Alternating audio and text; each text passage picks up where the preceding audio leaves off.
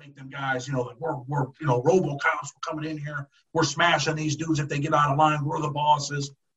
And really, man, a lot of them are still scared. Free Me Podcast. And as you get down to the lower levels, you know, some of the guards are a little better. I was in Ray Brook in New York, and, you know, a lot of them guys, I shouldn't say 80% because a lot of them guys treated you with respect. You know what I mean? If you respected them, they respected you. They didn't necessarily go out of their way to, you know, be nasty or to write you up for nothing. You know, most of them over there were all right. So you're right about when you drop levels. But then I went to a low my last nine months, and they were absolutely horrible because they think everybody in a low is a child molester or everybody's a snitch. They can't go to any other prison, so they're scared, so they can abuse you there because you're not going to do anything in response that would, you know, sacrifice your security level because if you go to a medium or a max, well, guess what? Because of your crime or because of what you did, you're in danger. So you're going to let me abuse you and do whatever I want to you because you don't want to go to that other prison. And you know, I was just kind of like, this wasn't a benefit for me. Going to a low security prison was not a benefit for me. I despised it. It was the worst place I ever been. The most disrespectful prisoners ever. People were, you know, sneak thieving, you know, and these are, you know, and the staff were just absolutely horrible. Destroy your cell, leave everything all over the place for no reason, you know, and, and it's been largely documented in my case where my prosecutor contacted the SIS officer, the investigative unit, and my judge said that they manufactured evidence on me to try to keep me in prison. They tried to pin me with a cell phone uh, chip, which they never even had. They had a cell phone chip holder that was in my cellie's locker in his Bible but they wrote in the court papers that it was in my Bible in my locker. Well, it all came out. That same guy that testified to that, he wrote my cellmate up and said it was in his locker in his Bible. And the judge said, "Look, man, you guys are manufacturing evidence against this guy, and it, not only is it wrong, but it's flimsy. It doesn't even make sense." So, you know, you got people down there at them low security prisons that, you know, the guy. I'm like, "Look, man, you work in a prison. You want to be a cop? Go be a cop. You want to fight crime? Go be a, a beat cop. Go be a street cop fight crime out there. I mean, you don't have to come in here and manufacture stuff against me. I've been in here 17 years. I deserve a chance to get out. I had changed my life. At that point, I hadn't been wrote up in eight, nine years. I got a college degree. I taught GED classes. I taught leadership classes. I taught alternative violence, project seminars. I was a suicide companion. But yet I got this one cop that wants to be a super cop because my prosecutor called him and said, I need something on this guy you know, he went and made up a bunch of stuff. On my birthday, he stripped me butt naked and took pictures of, of all my tattoos and, you know, tried to place them with whatever gang or car they wanted me to be in. So, you know, people are nasty. And the lower the level, the nastier they got. I mean, that's that. Those are facts, and and that's the truth. It's it's a different type of game. It's it's more psychological when you get lower, you know, and and everything that you just said is what I experienced going from Beaumont to Miami Low, which Miami Low is considered uh, one of the havens because it has a lake in the middle of the compound. It still has weights on the compound, you know. So it's a privilege to be at that place. And and exactly how you said is is the mentality of them guards is they they treat you like it's it's a privilege to be here. They'll ship you out of here real quick, you know and I'll never forget the first time I got there, right? Within a month, I was I was bumping heads with this lieutenant, and and I had an altered shirt that I had for a long time, but it was just a white T-shirt that I I sewed some gray long sleeves on, right? So I was coming back. It was a Sunday, and I'm coming back from the commissary, and this lieutenant he's following me. So he's like, "Hey, hey, you." Well, first and foremost, right? I know where I'm at, but I always kept a little self dignity. And I wouldn't let anybody respond to me as, hey, hey, you, right? You can call me inmate or whatever because that's what I am, but you're not going to, I'm not some chick that you're going to, hey, you know? Yeah. So I just kept walking. And he's like, um, he goes, now he says, inmate, if you don't stop right now, you're going to the shoe. So now I stop, I set my commissary down, I turn around, I'm like, Garcia, right? I said, Why are you messing with me, man? So he's like, You got contraband on. So I look down, like my shirt. I'm like, Come on, it's Sunday, man. You know, because through the week you're expected to wear, your khakis. You're supposed to, you know, be presentable because you never know who is going to be on the compound. Right. Again, at the end of the day, you have to remember this. This whole thing is a play, right?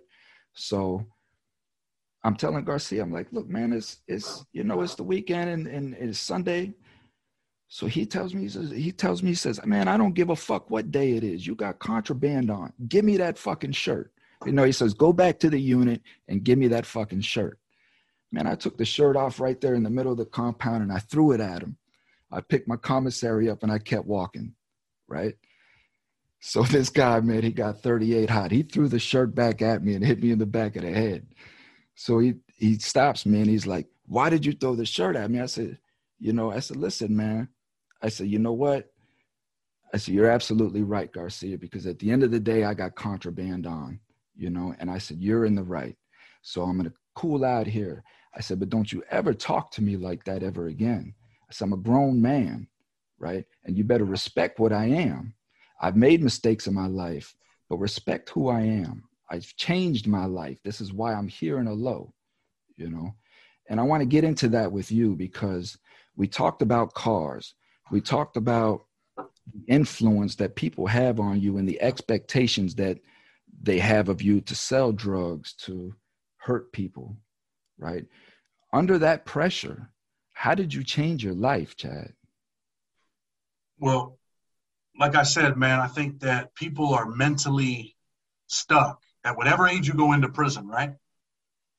And I, I was considered myself an educated dude. Okay, I was a drug dealer, but I also owned a pizza shop. I was married. You know, I owned a home improvement company. And I felt like I had matured. I think men, I think something clicks, right? And at a certain age, you change and you start to, you know, appreciate things. Well, that happened to me before I went to prison. And then when I went to prison, I was like, man, it's like I'm stuck. And there came a point where I said, man, I want to get out of prison. So I have to be a better me. If I don't become a better me, then I'm never getting out of prison. I can sit in here, I can sell drugs, I can do whatever I want, have a nice white G Shock watch, you know, buy Nike sunglasses when someone comes in with them, like you said, your shirt. I was that guy, man. I bought a necklace because I liked nice things before I went to prison. So if you came to that prison, I would just buy whatever you had. If it was nice and no one else had it, I wanted it, right? I wanted to feel like I was still on the street. So I started to change my my rationale, man, where I said, I want to get out of prison. Do I want to be in here and have all the nice stuff for the next 40 years? Or do I want to get out of prison and have nice stuff in the street? So I started to grow up again. You know, I was stuck, but something clicked and said, man, you got to grow up. I had to look at myself in the mirror and say, I want to be a better me because I want to get out of prison. And that's the only way I'm ever getting out. So I changed my mentality, man. I changed my way of thinking. Um, I'm kind of an aggressive dude. I've always been aggressive. So, you know, I tell people, man, I went from a gangster to a gentleman, man. But I can still be that dude if I had to be. But I tried to do things differently because the ultimate goal was what? To get out of prison. Like you said, I've told officers plenty, I don't even like calling them officers, I've told guards and cops plenty of times, hey, before I'm an inmate, I'm a convict, a prisoner, any of that shit, I'm a man. So respect me. And I was quick to tell them, hey, man, I got 40 years. I got nothing else to lose. And they knew exactly what I meant. Not that I wanted to do something to them, but if you did something to me, then I would mm-hmm. return the favor, man. Because at that point in my life, I really didn't have anything to lose. But like you said, you, you know, you told me, you know what? You're absolutely right. I'm a firm believer that people will people create problems, right? But you can give them a way out because you know, you know that you could probably hurt this person, right? They probably got no shot. And I've been in situations where I'm like, this dude has no shot. But I'm going to give you a way out. I'm going to let you apologize, man. I'm going to let you, you know, and there's been instances where we, you know, we let people go up top at an FCI. I told dude, hey, man, you did this, you did that, you got to go. But we're going to allow you to leave without putting our hands on you. You know what I mean? So I started to rational where you don't always have to physically abuse someone, man. You don't have to stab people, man. You don't have to hurt people. You don't have to do that. And like I said, dudes in federal prison and maximum security prisons, they look for reasons to really hurt people. And it's minute stuff. The guy said at the table in the chow hall, okay, that was your chair. Just tell the dude, man, hey, listen, man, that's my chair, man. Don't sit there no more. You guys sit over there. The independent dudes, you guys sit over there at that table. Don't sit in my chair again. That could have been handled like that, but instead, you got two or three 20 year olds beating up a 50 year old. You know, I didn't like shit like that, man. Always been like that. I don't like people that bully people. I don't I don't give a shit where you're at. Prison, high school, middle school. I don't like that shit, man. So when I, you know, when I was in a situation where, you know, I was a leader, you know, I believe leaders breed leaders, right? Bad leaders and good leaders. I would make good decisions, man. I wouldn't have people beat a dude up for sitting in the chair. You know what I mean? So I just changed my rationale. I changed my way of thinking. I changed my character, man. Character education. That's what I did. Well, and and that's what I want to get into. So so who are you, uh, and, and what did you change from? Well, like I said, man, I changed where did, where from, did, where did you grow up at? Uh, I'm from upstate, well, Western New York. I'm from Rochester, New York. Mm-hmm. Um, I grew up poor. My mother was a poor single mother on welfare. I became a crack dealer. I sold crack. I was, you know, unfortunately, you know, I sold. I had a whole crew of dudes working for me allegedly. So I ended up with a 40 year sentence at the age of 24. Had that plea, went to trial, got convicted, went to federal prison. Um, from day one, I always said I'm never getting out of prison unless I get myself out. So I went to the law library, learned the law, and then I started to meet people, man, that had the same shit done to them that was done to me. And they couldn't think past go. They couldn't help themselves. Some people just got it. You can go in there and read case law and learn it. Either you got it or you don't. I'm a firm believer in that. And some people just can't help themselves. So I, was, I had a guy, Billy D. Williams. I like to talk about Billy sometimes. He pled guilty. He was 24 years old. He had two prior nonsense drug felonies for like $30 worth of crack and $50 worth of crack. Well, those two prior felonies mandated a life sentence for the next time he got caught with 50 grams of crack, which is less than the size of your palm, right? Mm. And they gave him life, but he pled guilty. Who the hell pleads guilty? You think if a lawyer told him, hey, if you plead guilty, you're going to prison for the rest of your life at the age of 25? The lawyer never told the dude that, man. He didn't have any money to hire me. I did his case for free. I lost. I lost his case. But eventually he got out under Obama under clemency. Mm. So I had a desire to help other people. Like I said, I don't like people that bully people. And I feel like the government bullies people. They do nasty things. I don't know how anyone can take a 20 year old kid that's selling drugs and tell him, look, I'm sending you to prison for the rest of your life. I think that's fair. How do you go home and have dinner with your family? When did you think about that 20 year old kid? Did you ever go back and think about that his mom had him when he, shoot when he was 14? That maybe no. she was a crack smoker? Did no, it's a, it's a, it's a, it's a business. It's, it's, it's like you say, you own what kind of business? I own a paralegal and prison consultant firm. No, I mean, before you went in, you said that you oh, had, had a pizza shop. Okay. So it's like a, it's like, it's like a pizza shop, right? Let's, perfect example pizza, you know that pizza is bad for people. You know that if you eat pizza continuously, that you're going to have health problems, right? Pizza's not the best thing for you, right? But you continue to serve it to people. Why? Because it's a business and it's a good business and you make money. It's the same thing with the prison system. It's the same thing with these politicians. It's the same thing with these judges. It's a business. The way they look at it, hey, you shouldn't have did what you did. You shouldn't have put yourself in a position to be wrapped up in my business. Now I'm going to profit off you. And this is how we're treated. This is what we're looked at. Right. And instead of them, and listen, if it, I'm cool with that, right? If that's what it is, then let us know that. Don't tell us that you're about reform. Don't tell us about that, that you're about rehabilitation. Tell us, come out on the news and just say, listen, we're we're a business this is profit you want to put yourself in this is what you're facing maybe it'll change the way people look at crime who knows we need well, truth though. well like you say you know you change the criminal justice system you stop sending people to prison what happens? Well you don't need as many lawyers no more. You don't need as many judges. You don't need as many school teachers in prison which most of them don't teach anything anyway. You don't need the companies that are making the razor wire or the fencing right? How many basketballs and footballs and baseball equipment do they sell to prisons? You're right, it's a business, man. How many people do they sit in these UNICOR factories working for 25 cents and they're tricking these people and making them think they made $200 this month. You're doing really good. $200 in prison is really good to some people, right? To most people. And they trick them, but yet they're selling this firm. Well, we're selling it to government agencies. We're making the uniforms for the military. You know, we're, we're doing this, we're doing that. Yeah, it is. It's a business for profit. But now I think that society's starting to think and see things, and they're not happy with the things that happen. We have to have a there have to be there has to be consequences for actions, right? But if we're really about rehabilitation, then what should we be doing? We should give people a way out, right? Better yourself so that you can better society. Our society shouldn't be based on all the jobs that come with prisons and all the tax dollars that they get from workers that they just shove back into the system.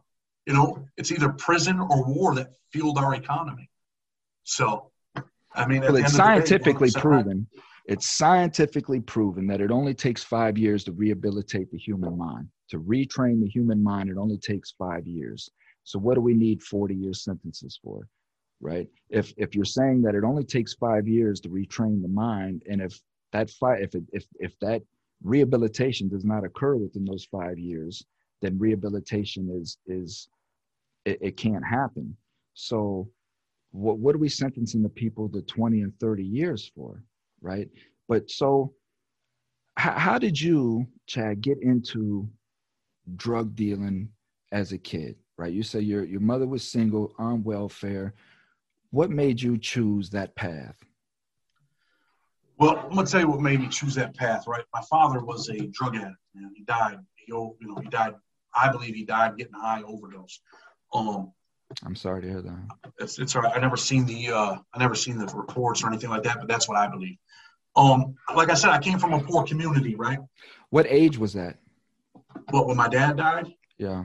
Um, I believe I was 20. I was 22 when my dad died. Oh, but okay. what I was just going back to what my neighborhood was you know, um, what my upbringing was. My father yeah. was a drug addict. Um, so we were poor. Growing up, we were poor. My father left when I was little. My mom struggled, ended up, you know, on welfare, raising me and my sister at the time. And I wanted better. I was always a hustler, man. Always, always a hustler.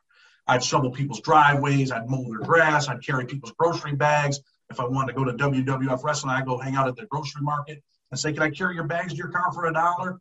So I was always a hustler. But as I started to get older, I seen hmm. other kids had, you know, better stuff than us. We were poor, man. We were kind of, I don't want to say we were just, you know, dirty kids or stuff like that because my mom was clean. But, you know, there was a point in time where I only had two pairs of jeans, man. Right. I had four shirts and two pairs of jeans. I said, I don't want to live like this, man. And I had a friend that was selling drugs and, you know, for his uncle. And I was like, man, I want to sell drugs too because I want to be able to buy some Nike Airs. I want to be able to have, you know, some brand name jeans. And that's what I did. I started selling drugs for a guy out of a house. Didn't work out over the weekend. My mother and actually I had a stepfather.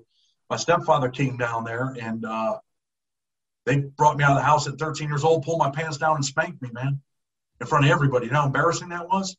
But that was the end of the line. After that, everything went downhill. I didn't care what my mom said. My stepfather left the home. Again, my mother was a single mother at that point, and I can I was the the, the man of the house at 13. And I said, I'm going to start selling drugs. So I sold some fake drugs to some people mm-hmm. um, in a minivan. They shot at me. They came back and shot at me. I sold them $100 worth of fake drugs, and they shot at me at 13 or 14 years old. But I took that money and bought real drugs, and then I started selling. Um, back then, it was powder cocaine. You know, people were freebasing where I was from, and then I turned that into other money. And me and one of my buddies, we went in a partnership, and you know, he was kind of lazy. I talk about him in the book, and I just took off from there. I always had that entrepreneur spirit, even for bad things. Mm-hmm. And um, I started selling drugs and made my life better, I thought at the time. But really, all I was doing, every bag of dope that I sold, I was just taking a step closer and closer to Big Sandy. That was my first prison. So, you know, in the end, I just made my life worse. Mm-hmm. So, so, that's how I started selling drugs. How, so, how did you get wrapped up with guns and drugs? Well, like I said, I'm I'm from you know New York, and anytime you're involved in the drug business, I mean, there's potential for danger, right? Mm-hmm. So we always had a gun in the house. Really, if I tell you what I went to prison for, you'd be shocked. I got five years for a 12 gauge shotgun and 25 years for a 22 rifle. I always thought as long as we didn't have a pistol, rifles are legal. So we can have a rifle in the house and we're good. Well, I didn't know the federal law said that if you have a weapon if you're in possession of a weapon in furtherance of a drug trafficking crime, the first one is five years, the second one is 25, and every consecutive one is 25, and they all have to run wild. So, what the cops did in my case, they knew the federal law. They busted a house, they found a gun, they didn't arrest me, they let me go. A month later, they busted another house, and then they arrested me. But I'm going to tell you why. Because if they arrested me the first time, I would only been facing 15 years. But it, because of the second gun, I was now facing a mandatory minimum of 40. And they wanted that. But if I was such a threat to the community, right? Public safety factor, why didn't you arrest me then? Why'd you Mhm. leave me out there for another month, month and a half? So you can get the extra 25 years. Was I a danger for the next 30 to 45 days that you left me out here that you didn't arrest me? Mhm. 100%. Now, But is that what they there to get me? Is that what they call stacking? 100%. That's 18 USC 924C stack. Okay, so can you explain exactly the difference between uh, a stack charge, as you say, and an unstacked charge? Yeah. Um. So let, I'll just use me for an example, right? I was arrested for 50 grams or more of crack cocaine. That came with a 10-year sentence. Um. The first gun comes with a five-year sentence if I just possessed it. Really, they found it in the house that I wasn't even in, but I was charged with constructive possession. Had I brandished the weapon, that would have been an additional. That would have been seven years instead of five. Had I fired the weapon, it would have been 10.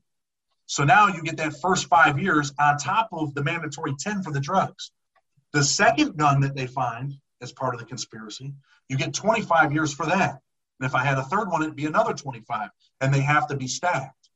So now if I only had, and they can all be in the same indictment, you would think, well, you know, that's a recidivist enhancement. You know, the first time you get five, you don't learn your lesson, you get out, you do it again, now you get 25 years. It doesn't work. It didn't work that way. It was five years, 25, 25. I got friends that are serving Ian Owens. He's serving like 300 years for, you know, he did some, he did some bank robberies, right? And had a weapon, but they gave him 300 years. 5, 25, 25, 25, 25, 25, 25, right on down the line. So that's the difference. But under the First Step Act, they changed that. You can no longer get 5 and 25 all in the same indictment.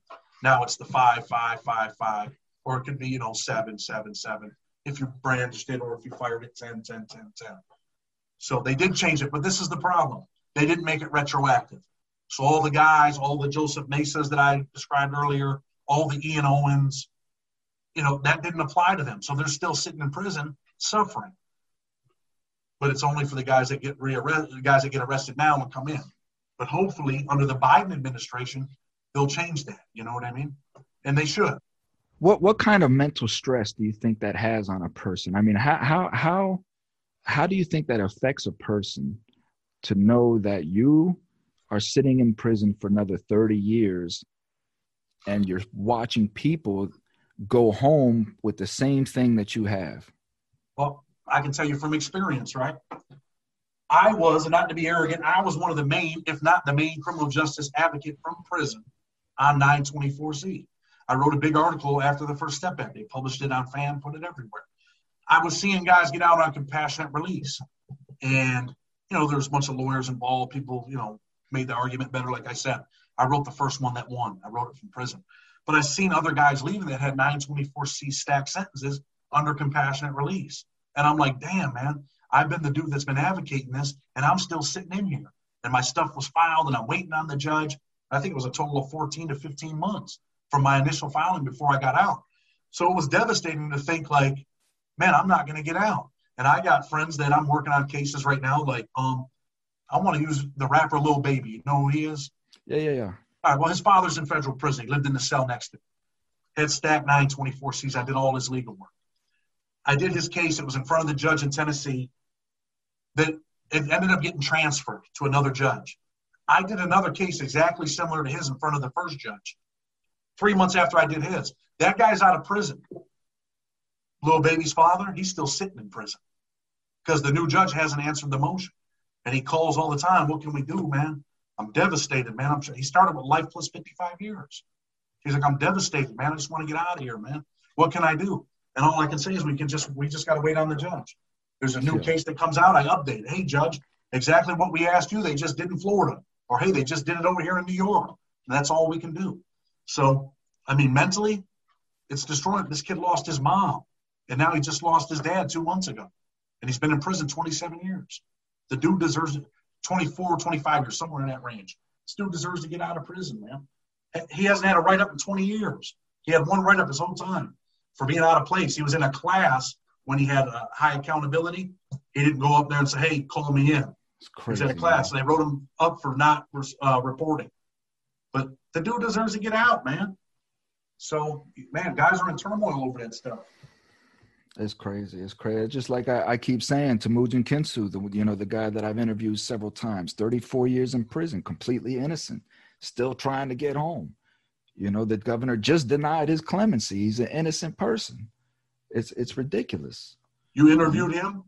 Yeah. So yeah, it's on the show. So I got three interviews with him, Okay. two or three, maybe two. Maybe maybe From it's two interviews from prison. Okay. Yeah, he's up there in in uh in Michigan. You know, Okay. but so going back to the stack, right? Because I want to put this in perspective so com- people can really understand. So, what Chad explained is let's say, let's use bank robbery. So, we have the initial act of conspiracy where, let's say, you know, two individuals, us, Chad and I, we, we plan on robbing a bank. Then we run red lights on the way to the bank, right? Then we go in and we rob the bank. We shoot at people in the bank. We leave. We run red lights and hit a couple cars leaving the bank. We shoot at a couple people outside. I say that in that order because each one of those is an infraction. And what he's talking about is instead of running the whole incident as just one bank robbery charge, it was just one ongoing incident. It was just fluent, right? There was no pause. They didn't stop, go to sleep, wake up. They didn't stop and eat anywhere and then commence. It was all just one action, right? What Chad is saying stacking is is where they'll take that one action and break it down for each infraction to to pile charges on you to to get you into a career uh, criminal career status to just give you life sentence essentially right did i explain they that do is- correctly well, um, a little bit. okay what they do is- I, I'd rather I'd rather do it this way. okay A drug conspiracy, okay? Because Okay. what you're talking about, they did they've done that, and in the Tenth Circuit, they shot it down and said they were wrong, that they should that they shouldn't do it that way. But what Right. they do is me, I me and you commit a we'll use the robbery analogy, right? Me and you commit a robbery, we get away, they don't know who we are. okay A week later, we commit another robbery. Use the same gun. They don't know who we are. A month later, we commit another robbery of a bank. Same gun. Now they know who we are. They got us on tape. We left a fingerprint. So for that first gun, you brandished it. You get seven years, right? The second bank robbery, that's 25 years. And the last bank robbery is another 25 years. So now we got 57 years just for possessing that same gun, right? Really, what it's supposed to be is a recidivist enhancement. That's what they fixed with the First Step Act. And now let's go. Now let's stay there for a second, but go back to a drug conspiracy. You bust a house, you find a gun, you don't arrest me. That gun's connected to my drug conspiracy. A month later, you bust another house, you find that 22 rifle, right? That's all part of the same conspiracy.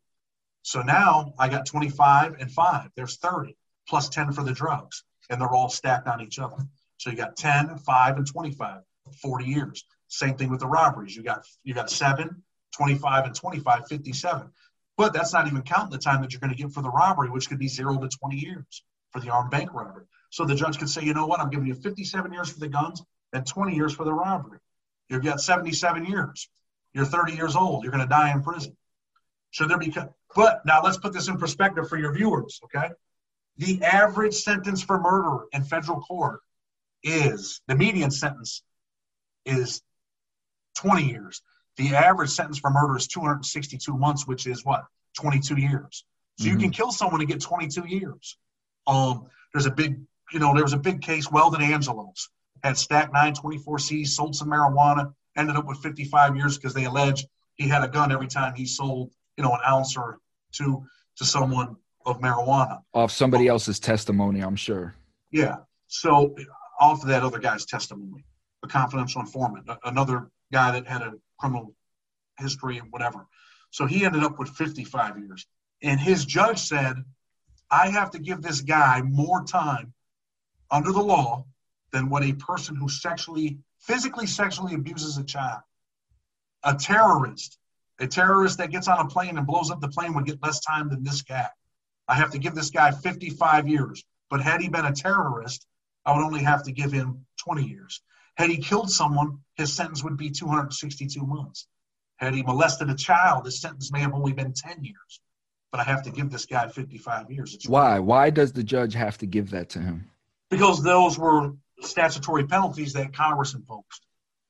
You can't get around that. Those are mandatory minimums that Congress set the statute for, and the judge can't get under them unless you cooperate. You know, that's really the only real way to go under.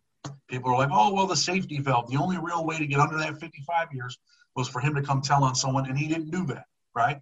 He, he went to trial, he lost trial, and he ended up with 55 years. However, by the grace of God, he's out of prison, and President Trump most recently pardoned him. So he no longer has a felony record. You know, he's a big advocate for reform. and Trump gave him a, a pardon. Yeah, gave him a pardon. He got out in 2010 um, under Obama. Mm-hmm. He went to court and, you know, they dismissed some charges. The, the Department of Justice dismissed a couple of the stacked 924Cs, and he ended up getting released. He had Mike Lee, the senator from Utah, helping him, so things worked out. He was he's been out since I want to say 2010, doing the right thing. You know, criminal justice reform activist, and worked closely with the White House on some stuff. And Trump pardoned him, so now he no longer has a criminal record either. That's awesome, man. That's awesome. So he ended up doing, or he got 55 years. Yeah. How much would he have gotten if he would have cooperated? Oh God, I don't know. Had he cooperated, maybe in that situation, maybe five, six years. Okay, so so Some let's just say cooperate five years. out. Yeah. Right. So let's just say five years. So you're talking a difference of 50 years, right? To to to just go to trial, to to you know, Yeah. to to use your First Amendment right to to go to trial. So why why why do they do that, Chad? Why what is the pressure? Why? Why do they allow people to cooperate and get that time? Well, why why do the government punish us so badly for not cooperating, or why is there such a, a, a wide range between five years and fifty-five years? You know, Well, let me tell you. what's like the this. incentive? What's the incentive that the government has? I can only tell you what I think, right? And we can we can look at Sammy the Bull Gravano. Let's use him. Great example, right? Sammy the Bull Gravano admits to what 17 murders on the stand, I think it was, right? Yeah, He ends up getting a plea for five years, right? That's because they wanted John Gotti so bad. So they were willing to say, hey, this guy that's a threat to the public, pretty pretty obvious he's a threat to the public. He killed 17 people. He admitted to it. Probably more than that. He's a threat. Now, is, is he a threat to the community? I mean, common sense says this guy's a dangerous dude. We shouldn't let this dude out of prison, no matter who he tells on, right? But because we want John Gotti, we're going to allow him to tell, and we're going to let him out. And I think it comes down to what you said. I think most prosecutors, not all, but probably 85% of them, they're numb. They have no compassion. They have no feelings. They don't care about you. They don't understand what it's like. And you know, when I go back to, you know, John Gleeson was my federal judge, right? I mean, he was my my attorney. He was a federal judge for 22 years. In fact, he was the guy that gave that deal to Sammy the Bull Gravano. I'm sure it had to come from Washington D.C., but he gave that deal to him. But you know, since he stepped down from the bench, you know, he's done a lot of things. He's said a lot of things. He's done videos. He he helped me for free. I mean, these are million dollar lawyers that stepped in for free because he's seen the injustices. And he said something in a video that I seen that he did for the New York Times. And he said that his mentor told him when he became a federal judge, I want you to do this. I want you to visit a prison every year because after you get done sentencing, our job is to do justice. But go see the places that we have uh, that, that, that you're sending these people to. He said, go see the places. Go check out these people. You know, go go see uh, go see what uh, where you're sending them. Go look at the effects of your sentencing. And Judge uh, Justice Gorsuch on the Supreme Court, he said that he used to tell all his clerks that, you know, some of you guys are going to be, you know, prosecutors someday. Some of you might be federal judges. Some might be defense lawyers. He used to take his students and his clerks into federal prisons. This is a Su- Supreme Court judge. Some people don't like him, but I think the guy's fair. And that's all I ask for, man. As, as, Right. as a criminal defendant, be fair. If the law says this and the police violated it this way, then you know, give me give me my due. Give me my due. But I also think that, like I said earlier, the time should fit the crime. The time should fit the crime. You don't take a 24 year old and send him to prison for 40 years. I got Right. a guy I used to write for. I write for Criminal Legal News, Jamel Azell. 20 hmm. years old. They gave him 132 years at 20 years old. The judge says, I don't want to do this, but I have to. He robbed Domino pizzas, man, for $20, $30. You gave this 20 year old 132 years. By the grace of God, he served 22 years. He just got out two weeks ago. And I used to write about him all the time. He was my example. He got out under compassionate release, under the stacking law. Now, there's guys all over the country getting out under it, right? But yeah. there's also guys like Ian Owens under the same law. His judge denied him in Michigan. No, because you got you got a nasty judge. If you yeah. got a nasty judge, the law don't apply to you. Well, and that's the thing too is we have to find a way to make everything universal. It has to be universal. If a man in in, in it should be like Walmart for real. You know, if if I can find somebody sentenced in California that has the same exact charge that I got, that got less time than me, then I should be able to get that sentence too. You know, and and it has to be universal. If somebody got out in Washington under compassionate release and and their theirs fits mine, then I should be able to get out on that too. Well, Shouldn't, it should be like this because they had a problem with that. That's why they did the sentencing guidelines, right? And they're like, look, you know, we want everything to come together, and we want, you know, Joe Blow in California will get the same time as Jimmy Johnson over here in New York. Well, that's hmm. what the guidelines were for. Well, guess what? Didn't work out that way. You know, guys would have 262 months over here, and this guy would have 120 because they found ways to go under the guidelines, or this guy cooperated. Really, right. what it should be is the stuff should be retroactive, right? All, all the first step action stuff should be retroactive, and there's a whole lot more to do. But it should it should be mandatory for the judge to do it, as long as you have not been in a, a, problem in prison. You're not running around stabbing people. You're not running around selling dope. You're not running around killing people. You're not raping people. Then you're entitled to the same thing that Jimmy Johnson got in New York. You're entitled to that in California. Because if you put it in the judge's discretion, it still comes down to the nasty judge. You got a nasty judge, you're not getting out. That's it. You're done. Sorry. Yeah and that's so, and that's and that's the fact but at the end of the day because we're, we're coming up on an hour and a half so yeah at, at, the end of the day right again like i say with my program and and and what i experienced through my change you know and and and i'm only me it's only me and and i changed the way that i changed and i saw things the way that i saw things and i see things the way that i see them now at the end of the day 99% of the problems that are in our lives we bring upon ourselves yeah. right and and i want my listeners and i want everybody that comes in contact with me to understand that before we start broadcasting blame anywhere right what accountability have we taken for for our lives and, and our decisions i was a drug dealer i started selling drugs at, at 13 14 years old because like you i wanted nice things and i just didn't know how to get it my parents didn't give me no skills I did not know how to do anything. I didn't understand life. I got ended up wrapped up in a conspiracy, got all of this time. I spent the first six years of my life angry, blaming the prosecutor because, you know, she she lied completely at trial, blaming the agent because he was going around showing my picture, getting people to jump on my case, you know, just just everything. I was blaming everybody. And like you say, I was stuck right and and after so many years i started looking around and chad i'm like man i'm more intelligent than this i'm better than this i don't belong here i'm seeing 40 50 year old men running around with bandanas and their pants down around their ass playing dominoes and, and yelling and not progressing as a human being and and that's when i started realizing like in order to change i have to change no right? Doubt. Because we, when we go into prison, we are who we are in prison, who we were on the street. If we were a knucklehead on the street, we're going to be a knucklehead in prison, right? And what made me change was my daughter, right? And I and I go into this in, in prior episodes, but my daughter one day at visit, and I was just tired of it.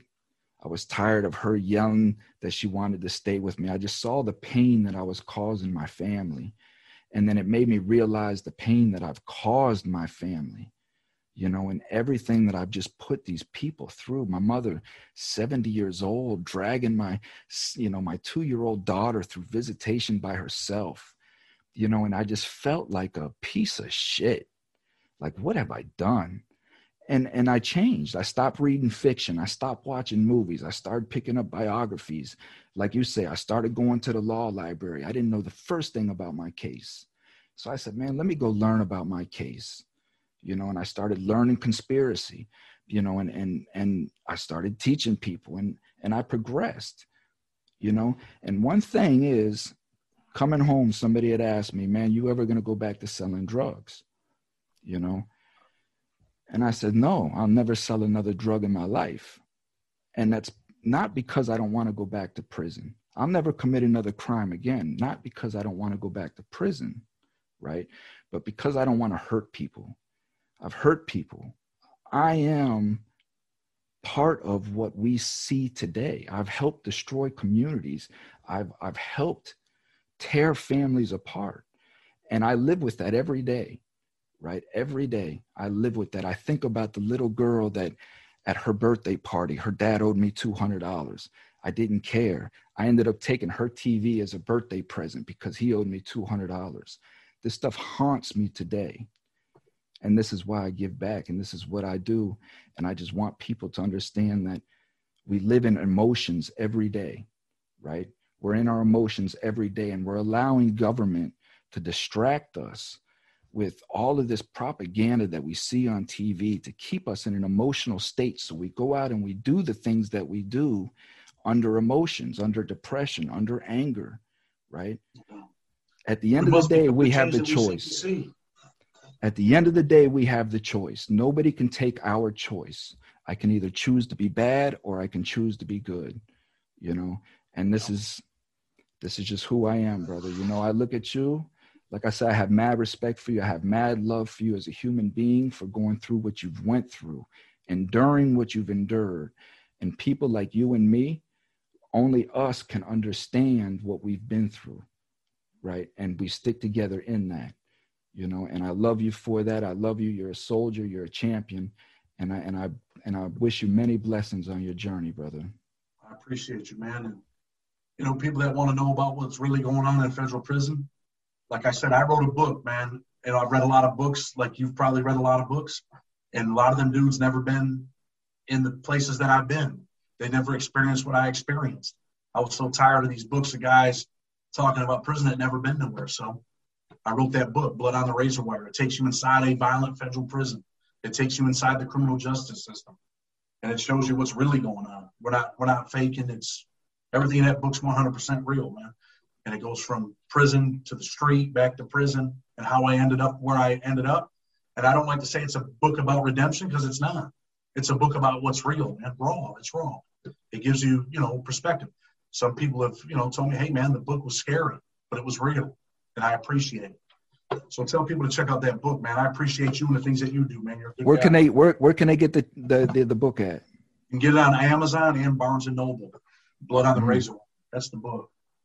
Yeah, yeah, I like that. And the so mission is they... not for me to make a bunch of money because I don't really make nothing off the book. Mm-hmm. But there's a bigger mission. Awareness. Um, that's there you go, man. And to you know maybe get a platform, turn the book into a movie, and then we can start getting a real message out there. Mm-hmm. Because like I said, you know it, I know it. Dudes walk out of prison and forget about you, forget about everybody inside. So even if it became a movie, it just gives me a bigger platform to do what I said I was going to do, and I've continued to do. And so, I'm with you. I and I got and I got people behind me for that purpose because again, I'm attacking reform from a whole different angle. I'm not talking to these politicians. I'm not talking to these legislators. I'm talking to my American blue collar worker that hates prisoners, that can't understand gang members, that go out and work every day hard and, and can't understand why everybody can't do that. You're the person that I want to change because you're the person that's going to stand up and say, no, we need reform. The only way we're going to get reform is through our brothers and sisters out here on the street. You know, we have to change the stigma. So mm-hmm. you got a YouTube channel. Well, I got a YouTube channel. I'm going to have on the content up Monday. That's also Blood on the Razor Wire TV. And um, I'm getting everything set up now. If they want, they can go subscribe now, pre subscribe. I promise that they will not be disappointed. I'm going to take you inside the prison system, but the ultimate mission is to save kids from life imprisonment and premature death through our stories. Okay, you're gonna have me on the show because I saved some of my glory for you. Yeah, 100%, man. 100% have you on the show. I appreciate you, man. All right, Thank man. you. Take care, man. Stay blessed, partner. You and too. thank you for all your kind words too, man. I heard you. I mean Thank them. you. Thank you. Free Me Podcast.